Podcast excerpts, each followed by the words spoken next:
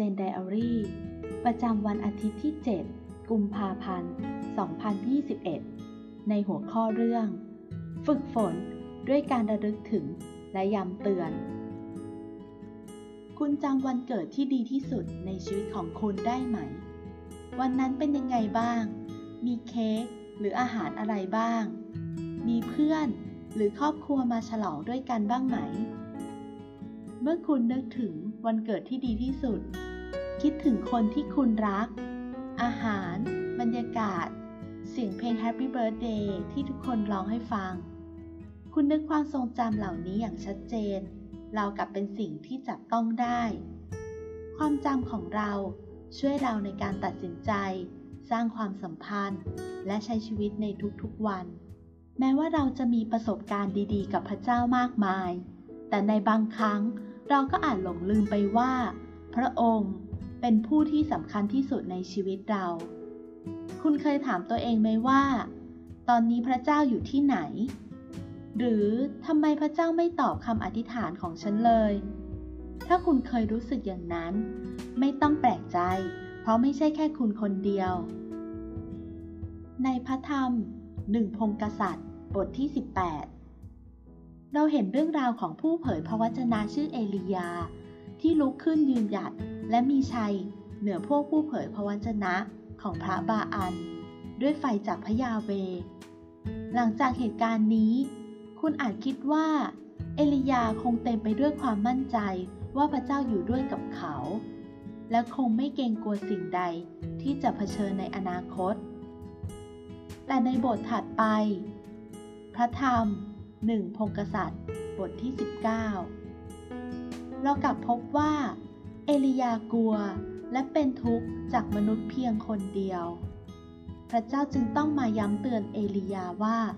เขาไม่ได้อยู่ลำพัง และพระองค์ทรงซื่อสัตย์ในพระสัญญาของพระองค์ เราจำเป็นต้องใช้เวลาเพื่อระลึกถึงสิ่งที่พระเจ้าเคยทำในชีวิตของเรา รวมถึงสิ่งที่พระองค์จะกระทำในอนาคต โดยเฉพาะทุกครั้งที่เราเผชิญหน้ากับความกลัว ในอนาคตที่ยังมาไม่ถึง พระธรรมสดุดี บทที่ 143 ข้อ 5 ข้าพระองค์ระลึกถึงสมัยเก่า ข้าพระองค์ใคร่ควรถึงพระราชกิจทั้งสิ้นของพระองค์ ข้าพระองค์ตึกตรองถึงผลงานแห่งพระหัตถ์ของพระองค์ พระธรรม เฉลยธรรมบัญญัติ บทที่ 6 ข้อที่ 12 แล้วจงระวังตัว เกรงว่าพวกท่านจะลืมพยาเว ผู้ทรงนำท่าน ออกจากแผ่นดินอียิปต์คือออกจากแดนทาสพระธรรม ฮิบบู บทที่ 13 ข้อ 8 พระเยซูคริสต์ทรงเหมือนเดิม ทั้งวันนี้ และวันนี้ และตลอดไปเป็นนิจพระธรรม สดุดี บทที่ 25 ข้อ 15 ดวงตาข้าพระเจ้าจ้องตรงพระยาเวเสมอ เพราะพระองค์จะทรงถอนเท้าข้าพระเจ้าออกจากข่าย ตลอดทั้งสัปดาห์ที่ผ่านมา วินัยฝ่ายวิญญาณทั้งหมดที่เราได้ฝึกฝนมา ชี้ให้เห็นความจริงนี้ นั่นก็คือ ไม่ว่าในสถานการณ์ใดเราไม่เคยอยู่ตามลำพัง พระเจ้าทรงอยู่กับเราเสมอและพระองค์ทรงซื่อสัตย์ในพระสัญญาของพระองค์ ดังนั้นจงฝึกฝนในฟิตเนสฝ่ายวิญญาณให้เป็นวินัย เพื่อคุณจะพร้อมในการลงสนามตลอดเวลา